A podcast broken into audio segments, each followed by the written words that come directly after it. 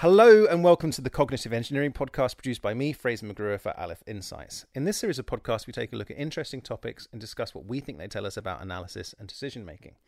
I'm here with Nick Hare and Peter Coghill of Aleph Insights, and also this week with our special guest, Kristian Gustafson. And this week we're discussing learning from history.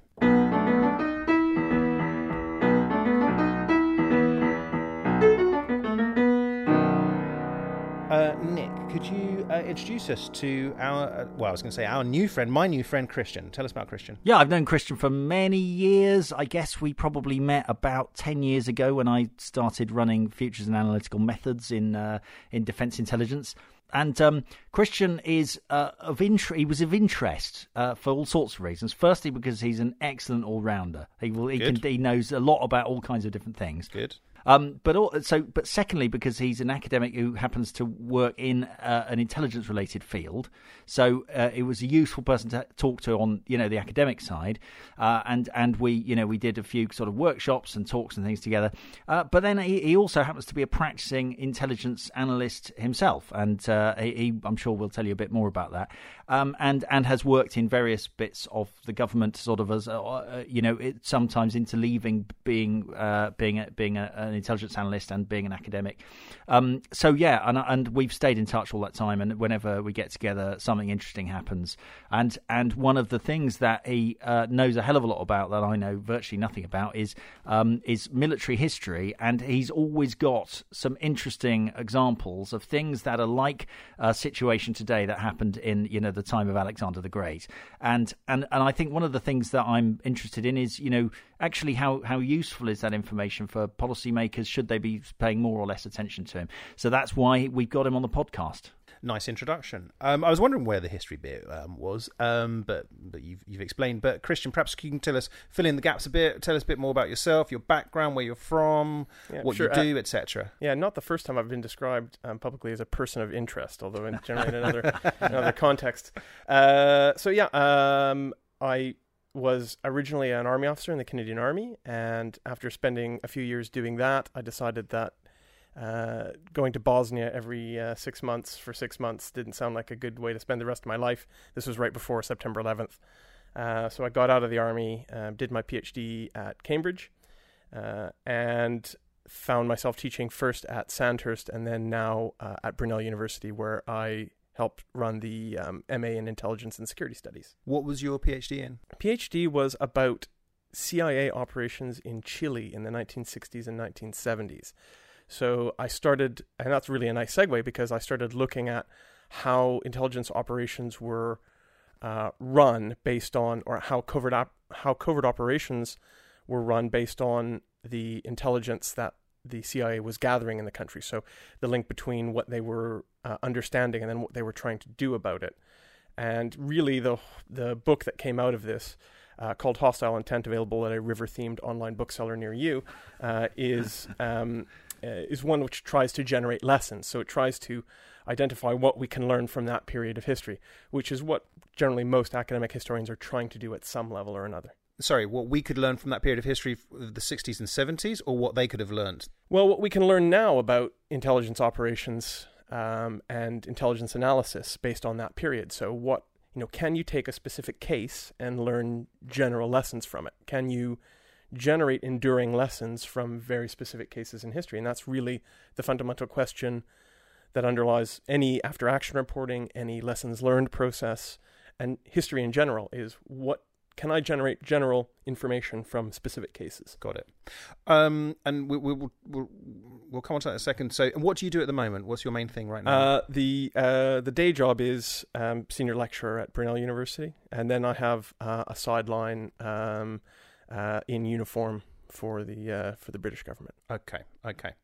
Uh, I mean, you guys are probably burning to ask some questions, but let's just go straight to the question that you've asked yourself. There is, can we learn um, something general from something specific? Um, can we? Uh, yes, but with difficulty and not that well. I think is the um, is is the is the overarching um, take on it. Um, there are, you know, there are a whole well, there's a couple different branches you can go down here. One is the, the, the, problem of, of constructing history. So there's the, the problems that exist in what you generate and call history. what that's derived from, the problems of determining causation, the problems of perspective and the perspective of the history writer, the problems of evidence. Um, there's also then problems in the usage of, of history, uh, how public figures, especially um, uh, government officers, uh, in this instance, is what I would focus on, make use of history in decision making. And then you can also go down the branch of how you can, uh, you know, can institutions and governments actually learn from history? Uh, can, which is a, a, more fundamental question, can government institutions actually learn using air quotes? Mm. Um, so, uh, defaulting back to that first one, which is the problems of constructing, um, there is the the problem which is a general one, which guys like Thucydides and Herodotus even acknowledged, which is that uh, history is uh, has to be by necessity an abstraction, a simplification. Um, the analogy I use a lot with my students is history uh, has to be at scale because a one to one scale map of the world is useless.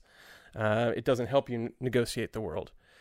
Uh, history ultimately is presented as narrative. We we pick up a book, we read it from the front to the back. Uh, that gives an illusion of um, cause effect, cause effect, of linearity, which doesn't exist in real life. Real life moving forward is chaotic. We happen to go left instead of right. We happen to go up instead of down. But when we write history, we turn that into a single linear pathway. And that uh, eclipses a lot of complexity, nuance, uh, happenstance, chance, uh, and and seems to give them a an interconnected meaning which they may not possess in the first instance. Which then sort of leads us to a false um, conclusion that we could learn from something. Then, right? Yeah, we we identify a cause and we say that caused this, but we don't necessarily know that that caused this. Uh, we may view that particular event as a, a, number of one of a number of causes which led to a, an outcome. Um, so, for instance, the great the, the great historical question is what caused the First World War. Mm. Well, uh, it's very difficult to begin to say what caused the First World War. There is uh, an an almost infinite number of things you could start bringing up. You could talk about industrialization. You could talk about uh, you could talk about increase in population. You could talk about the scramble for Africa, and, and ultimately, you might you might just want to say what caused the First World War was just, you know, the day before the First World War and everything that was going on that day. And that probably is, that might be the most complete answer. Uh, but it's but it's not useful, uh, like you were saying. Like what we want is an abstraction. Yeah, there's a, a nice um, example of this, um, which uh, hopefully uh, I remember correctly, which is um, General Lewis Mackenzie, who was the Canadian commander in Sarajevo, uh, during the um, Bosnian War and the, the siege of Sarajevo. And a French politician, I think it might have been Chirac, flew in and there was some sniper fire. And they jumped under an armored vehicle, and Chirac turned to Lewis Mackenzie and said, Who started this? I.e., who started this shooting? But Mackenzie's answer, I think, is, is the best, which he says, uh, Some asshole 500 years ago. um, uh, so proximate versus ultimate causes of events. Yeah, a foreign leader getting killed in Sarajevo wouldn't have been good either for all sorts of reasons. so yeah, so that's that's a, a, you know a good point to say you know in terms of satisfying our desire to understand what unleashed a particular cause of events, we might say, yeah, it was that assassination. But that assassination also has precursor events, which also have significance. So that is a, a, a decision of the historian. What do I determine is sufficiently far back to ascribe uh, as a cause? Um, or do I need to go back further? How far, how many antecedents do I do I give? Um, the other problem in that, of course, is is selection of evidence. So historians tend, although that has changed over the last few years, tend to default to documentary history, especially when writing about um, government events. You have a problem because uh, while bureaucracies are ultimately record keeping machines, that's a key function of, of bureaucracy, not everything is kept. So there's imagine a series of concentric circles getting you know from big to small. That there's everything that's possible to know about an event. There's everything that's remembered. Uh, uh, wrong. Everything that's observed of, of all that. Everything that's remembered of all that. Everything that is recorded of all that. Everything that is archived of all that. Everything then the historian has access to later. Everything the historian actually accesses, and then everything the historian actually uses.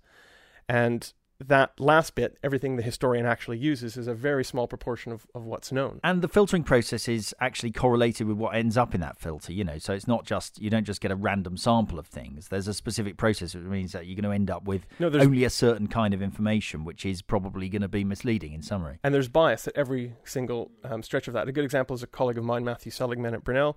He uh, was looking at the naval archives and he saw a box marked for destruction, a series of boxes, and he asked, "What, are what are those about?" Uh, the historian, the archivist, said, "Well, those are medical records of every naval surgeon on every ship in the Royal Navy in the Atlantic in the Second World War." Hmm. And it was marked for destruction because nobody thought that kind of medical notes would be Wow. useful or interesting. Matthew went into that and he finds all sorts of incredible records like the Royal Navy's semi official view of drunkenness, of homosexuality, of so things that weren't of concern or they maybe they wanted to hide in the 1940s because they deemed socially to be embarrassing were deemed for destruction. Actually, today we would view those as incredibly interesting and, and, and perhaps very important for, for constructing history. So that there's bias at every step of what gets recorded. And You think also like, what are the things that you said when you were in government in conversations with people that you would never want to record, right? And how much of that happens in the decision making process, which we never record. hmm Peter? So, in a world where we're recording more and more, arguably we record nearly everything. Um, what are what do you see are the future problems for historians? I mean, I can see uh, that there's potentially way too much data to process and to trawl through for people like you in the future. Uh, and the problem historians will face is not that there's no data, but there's just way too much. Yeah, um, that one to one scale map of the world, when you have all available information, uh, what do you use and how do you select it? Which would shift the bias from whereas before it might have rested with archivists and it might have rested with uh, secretaries and that which was recorded and that which wasn't. If everything is recorded, then the bias comes into how the the the analyst, how the historian selects evidence, how he selects it, what he Yeah, I think we actually did a podcast about digital history and what was being uh, what was being recorded. And I think that uh, w- one thing I remember from doing the numbers was that uh, a much higher percentage of data uh, than ever before is being lost, but that, that that was being more than offset by the enormous amount that we're creating. So there there'll still be a lot more data, but it's certainly not like it's not like we're capturing everything. If you look at the what's on the Internet Archive, it's it's a tiny percentage of what's actually being created. Um, but anyway, I think I'm kind of interested in just getting back to the issue of um, let's just assume for a minute that we do have an idea of what happened, of you know what the facts were. Uh, even though we know we know there's lots of problems about actually reconstructing what events actually occurred, but let's assume that we've got that solved. We have a good understanding of a certain period, like you know the French Revolution and all the events that led up to it, and so on. And it's a good enough understanding to be able to pull together some lessons from it and to understand what chains of events were related to other chains of events and so on. The, so the question is, under what circumstance is knowing all that going to be useful now, right? No, you- Uh, so if we know all that, what's it going to tell us, and how do we exploit that knowledge so we can make better decisions now? Are you specifically asking about old history or history in general? Yeah, when does old start? Well, that's a- Surely it's, that's a it's a continuum. And how do we exploit that knowledge so that we can make better decisions now? Well, that's a good question. I mean, there, there is a there is already a bias amongst decision makers for um, lived or experienced history. Hmm. So decision makers will default to the things that they remember, Yeah. um, and there are a few sort of biases in that. Uh, or problems in that usage, which I, I'd like to get to, to later, but specifically, people tend to to, to look at um, at lived experience, which is problematic because they presume that lived experience gives you um, an edge or advantage over read or recorded history. Hmm. That's not necessarily true. So you have um, famous uh, historians or historiographers like Gaddis who talk about the landscape of history. So the historian has a particular advantage over the observer of actual events. So the observer of actual events is limited to his own sensory input, so what he hears, sees, and, and recalls. And there are already filters in that. The historian has the advantage of of sitting almost godlike over uh, over over time, can can move back and forth, can change perspective, can look at different points of view, and therefore can construct interesting things. Um, and all of those things help that what you know Machiavelli described as the, the the kind of vicarious learning, the thing that you might not be able to. Um, you know, this is the whole point of of the prince is here's some mistakes people made before. Pay attention to those. So don't- he's done the history. Here are the lessons. Here's the lessons. Yeah, well, here are some lessons. And you know, guys like Machiavelli, you know, he states that if if you're not going to uh, get it quite right, you can't generate rules that work in every situation, but you can. He called it get the odor of it. Um, which which which is interesting. So the example, I think we've discussed this before in other cases. It's if you're looking at, for instance, what Russia is going to do next, or or what is Russia thinking about doing. We in the West have a very particular perspective, which is very new. We we we think we are on. This is one of the faults. I we think we're the new men. Mm. We've transpa- We've we've gone past uh, past things. We're in this new space where we're, we're creating our own story. Well, the Russians have a uh, a view of life which is much more rooted in their deep history. Uh, they have a, and whether that is constructed in a modern era or whether that's real, it's a case that they pay more attention to their to their older history. So when we were talking about, for instance, um, uh, when people were wondering what's Russia going to do vis-a-vis the color revolution in Ukraine, the Maidan, there were people saying, well, nothing, because if you look at Russia today, it's ruled by the oligarchs. The oligarchs are all important. They make money, and the financial consequences of of them making a move in the Ukraine are, are catastrophic. Another view would say, well, actually, Russia cares an awful lot about its deep history. Russia, as a modern state, came out of the Mm. Kievan state a thousand years ago. It was Christianized in the Crimea. There is a uh, history going back from that thousand year period to today where Russia values the Crimea. That's important insofar as it constructs a strategic meaning for a place for a state like Russia. So, knowing the ancient history, well, it's not going to tell you how certain things are going to happen. It's going to tell you that this is something that the Russians care you about. may have you might, put you something might down which is a slight. Uh, I think it's it's almost like what you're saying is that in order to have a model of Russia now, we need to know what historical beliefs the Russians have now. And it's a contingent fact that let's say the Russians have a certain understanding of history which affects their decisions. Now that's that's true of Russia now. It may not be the case that I personally need I need to go and understand the history of the Kievan Rus or whatever to help me understand what the Russians are going to do. Uh, I just need to find out what the Russians believe were the case. And I think that's a bit different to me saying, you know, well, we're in a Brexit type situation. We've got to make some rules about Brexit. We've got to think what's going to happen. Well, it's a bit like, you know, the American War of Independence, or it's a bit like you, when the Irish Free State came about. Or, you know, looking for some other historical example that gives us some guidance as to what the good and bad things would be to do and that's what I've got in mind. I think is sort of not not so much understanding what do others believe about history, but what historical examples are actually useful to us now, and you know, and, uh, how do you know if you've picked the right one?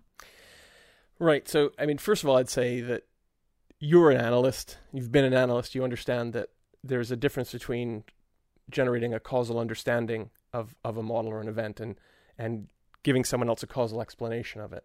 How you come to an understanding is not necessarily how you deliver that understanding to uh, uh, to somebody else. Um, so you may not, I may not want to walk into a, a room to brief a general and start with uh, my first event on the list being the Christianization of the Rus uh, in, in in 858. Um, but that's something that I have brought into the to my model of, of, of understanding. Now, where that becomes useful is the the habit of policymakers, especially, and and those who have fairly non-professional understandings of history, tend to work by generating analogy. Yeah, And analogy is a simplification of a simplification. That's generally what we, we construct.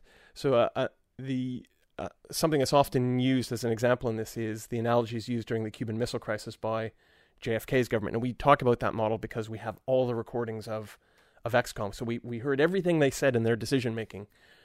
And one of the things that was said very early on is, uh, "This is like Pearl Harbor." right. And so that was a, an, an analogy, which which actually wasn't a good fit. Uh, here's my question. So, even though the way that we tend to talk about reasoning by analogy is almost to dismiss it, I think on a more fundamental level, all reasoning is really reasoning by analogy. Um, you know, when we're sort of making a model of a certain system or uh, or anything, we, what we're saying is that past examples of those types of systems have behaved in a certain way. So, therefore, we should assume that they'll continue to behave in the same way. Uh, I mean, like, that's how we learn. You know, the persistence of types of behavior is how we learn about anything. Um, the question here, and just like what you're alluding to, is how do you know which is the right example? So, um, when we were looking at should we invade Iraq in 2003, there was a kind of battle between uh, the people who were saying um, no, this is going to be like Vietnam again, and the people who are saying no, this is going to be more like the liberation of Nazi Germany. And in a sense, both of those are right in terms of you know there are certain features of those things which are, were true of the Iraq War. Um, uh, but actually, you know, what would have been the right approach? Uh, is it are we in some way trying to find the historical example which most approximates the thing we're looking at here, or is it about saying, well, everything's a bit relevant, but what we need to do is try and work out how relevant it is, um, and what should that process be um, where we make that decision, or is that totally the wrong question? I mean, should we be should it be something totally different? No, you're right. Analogy is the critical tool that, that most people use because that's how, how we think. It's rather more determining what the right analogy is and getting the best fit analogy, uh, and then not using that beyond its utility. The um, Neustadt and May, who were two American uh, guys at Kennedy School of Government, talked about always working out. Uh, the first question is, what's the story until now? So f- the, the policymaker needs to uh, not just cherry pick uh, analogies which seem to suit which is, is what people will tend to do, but to situate yourself within a story. Um, so you're looking at what's the story up until now, where do I sit, and what will this look like as we go forward? So what's my part in this unfolding, uh, in this unfolding story? Not viewing yourself as the ultimate result of history, which is a bit, it was just an egoist fallacy, which which creeps in a lot, but as part of. So what's the story until now? And therefore, I can use that if I construct that story I can better find uh, and and stretch it into the future rather than than just into the past. I can help pick the right um, models for particular bits of understanding. Uh, I can help generate um, a, uh, a, framework in which I can hang uh, the right analogies in the right order to help get through different parts of a problem. But to simplify and say this problem is just like that problem uh, is is not or is rarely a safe bet in history and I think it's you know the the paraphrase of the Santayana quote. Now, history doesn't repeat itself, but it sure does rhyme. Um, something I want to ask is, um, especially given that we talk about analysis and decision making, that's what we're here for. We've talked a lot about analysis at the moment. Um, something you talked about at the beginning as well as about institutions. Is I was just wondering. I'm sure there are mechanisms for how this kind of analysis is brought into decision making, um, but I was just wondering um, how what trends there might be in that, or how that might be changing at the moment, of of of yeah, how how you bring in historical intelligence analysis into policy making, into decision making now. Um, is that is there a trend? Is that changing? How do governments people you how do governments uh, use people like you? Now that's a good uh, question. There's there's two sort of branches you could go down there. One is is um, after action reporting or lessons learning. So, for instance, something like the Butler inquiry or the Chilcot inquiry, where you look at a disaster and say, right, what can we learn from that disaster? What can we change? How can we improve? And then the other side is is how you use history in in current decision making. I would tend to argue that the role of history in current decision making would tend to be in the analytical space rather than in the necessarily in the policy determining space. Um, that the, the people doing the analytical groundwork are the ones who, who need to know the history and need to draw in the models. And that should then be presented depending on the character, because how you present information to policymakers depends ultimately on the character and the background and the intelligence of the of the decision maker. But in in terms of policy advice rather than in, in raw history, I think giving history to some raw history to some people, one, they don't have time to read it or they won't have time to digest it, but it, it would be like giving unprocessed uh, collection material. Also, people will always look for a reason why like this particular analogy doesn't fit, and will always they'll always find one. So. You know, this time you can imagine Hitler saying, "Well, this time I know Napoleon didn't manage to knock out Russia, but we will because we've got tanks, and Napoleon only had horses, and that's a major difference." Um, but it's it's interesting what Chris was just saying. It makes me think that even though there's a there's sort of a big methodological division between the methods of history and the methods of you know data analysis, and uh, it's really I think it's exactly the same thing, which is how do you use data to inform decisions at a strategic level. Um, because you use the well, you use the data in your analysis, uh, and I, I I would say it's sort of history is just another word for data. It's things that happened in the past that we know about, um, and uh, you know maybe historical data comes in a different form and it's not as well structured as you know sort of what we might think of as data.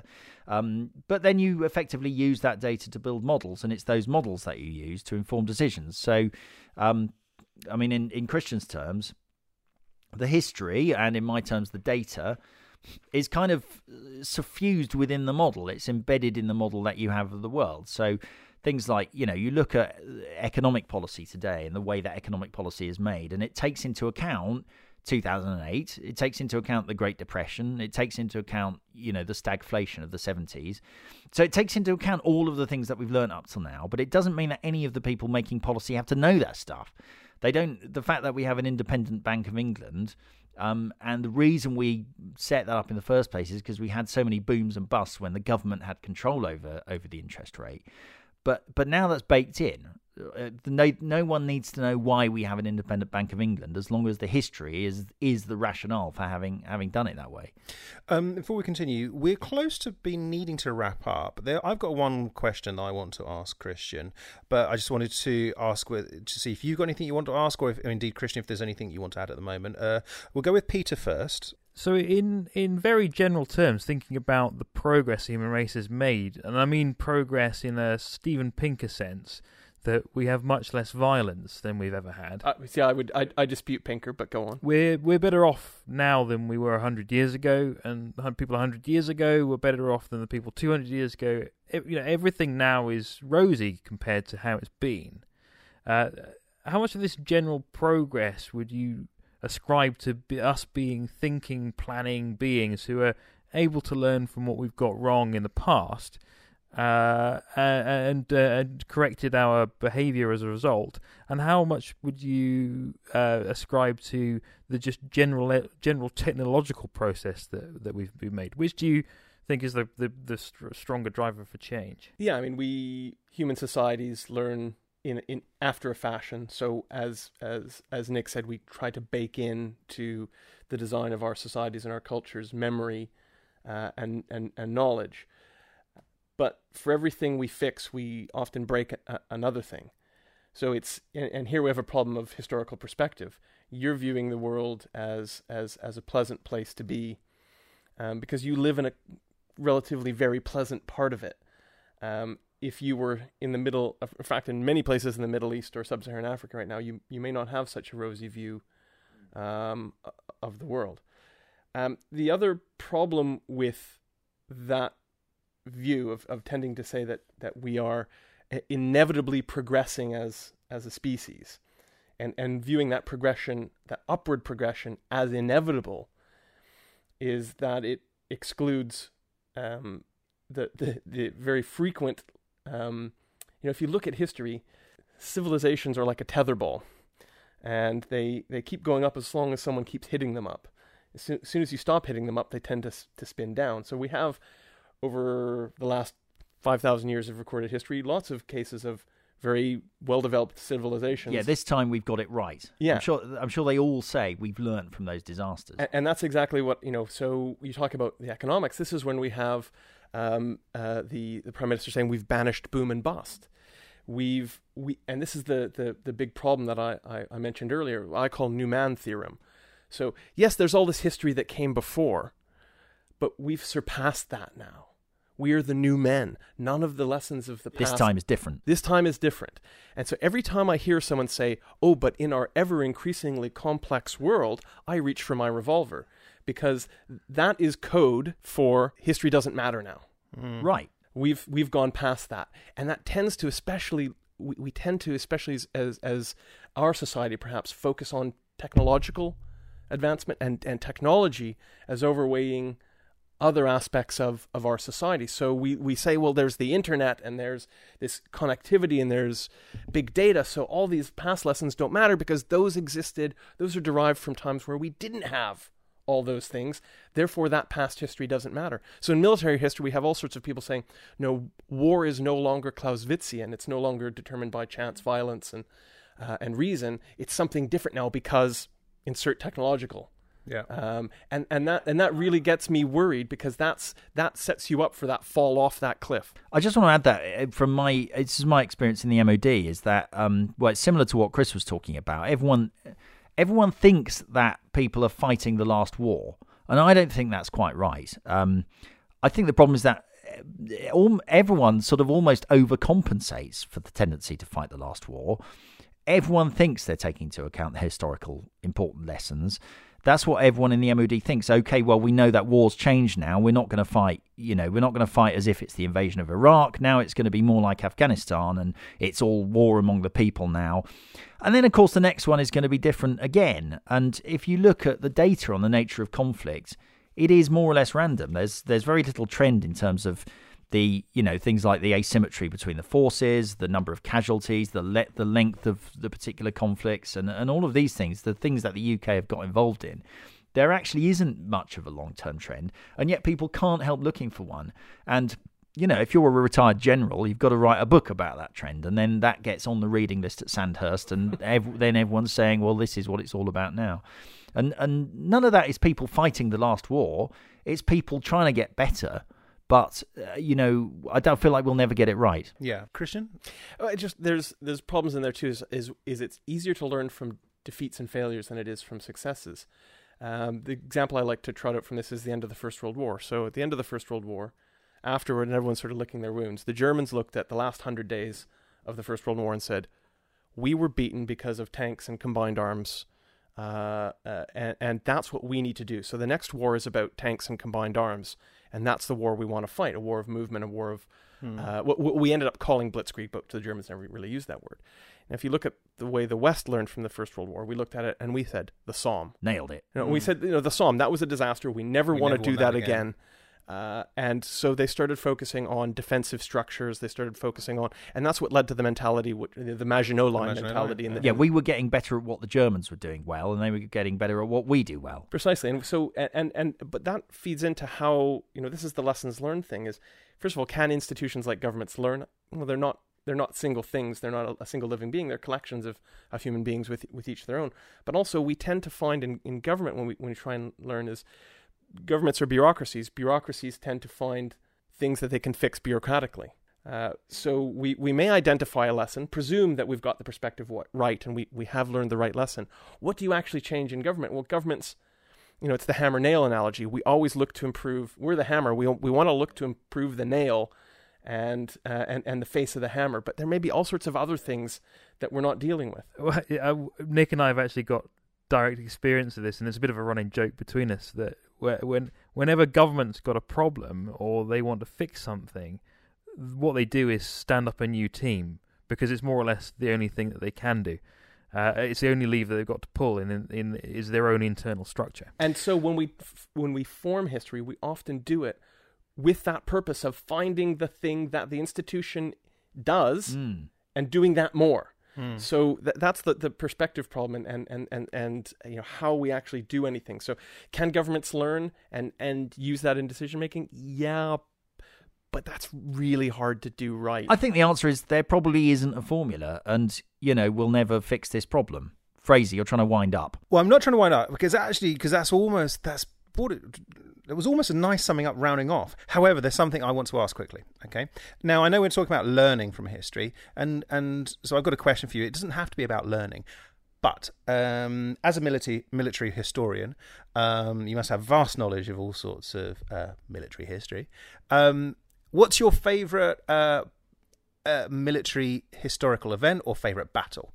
It doesn't have to be one that's uh, where we can learn something or not, but you must have a favorite there. Yeah, if, if if if if that's not bad taste talking about battles and having a favorite one. But anyway, Nick may uh, will be totally unsurprised to hear this is a very obscure um, uh, uh, bit of history, which is, Is it the Byzantines again? It is the Byzantines, yeah, and it's uh, called the Battle of Lalakaon. I'm not Uh, familiar with uh, this. it happened in the uh, uh, eight, 838, and a it's it's the last major raid from the Arabs into the Byzantine Empire, and it's remarkable because it shows a shift in um, in two. Uh, from one style of fighting to another style of fighting. So previous to this point, the Byzantines had been fighting on the defensive for about 200 years and had developed a very elaborate structure for what we call um, elastic defense. So allowing the Arab raids to come in, tracking them, and then trying to get them on the way out when they were tired and laden down with booty and everything like that, and tired. And but what happened in this case is the raid went in, uh, the elastic defense met it, but then the emperor decided that, well, since they had settled things on the west, they were going to go after this this Arab raid, and uh, and it, it's hard to imagine in terms of modern scale, but the Byzantines marshaled something like a fifty thousand man army from three different places, marched it over the Anatolian plateau in the summertime, three different armies from three different places, and met in one place on one day to surround the the small much smaller Arab raid and destroy it. And that is a remarkable thing when you don't have modern communications technology, when you don't have modern road infrastructure, when you don't have, you don't even, have, you don't, don't, maps don't exist. The, the modern two dimensional map is not a common thing at this period of time. And they somehow managed to get three different armies in three different places to march for weeks and weeks, and even to feed an army of that size for that period of time, um, uh, and then get them all in one place to fight a battle. Now, the reason I like this so much is because we tend to view, we try to, to, to think that we've we've solved all the problems, we've we've got all these modern structures, we are capable of doing things that the ancients were not capable of doing. And to that I say, because here you have 1200 years ago um, a, a state which is capable of marshaling huge amounts of force over great distance with great complexity uh, and synchronicity to then to deliver focused violence, which is, is what we do, is what militaries are for. And here we have someone so long ago doing it. So I think it's a nice, it's a humbling model to me to look at that and go that so long ago you can, you can see these problems and how they and how they solved them nice. That was nice. That was very educational, actually. I like that. That was great. Um, well, look, chaps, we're going to stop there. Um, I really, really enjoyed that. Um, so we'll wind up there. Um, so thank you, as always, to listening to the Cognitive Engineering Podcast. I'm Fraser Muguruza. We've been here with Peter Coghill and Nick Hare of Aleph Insights. But most of all, um, a special thank you to our guest this week, to Kristian Gustafson. Thank you so much for being here. Thank you. Really enjoyed it. Hope you enjoyed it. Um, thanks, one and all. Goodbye.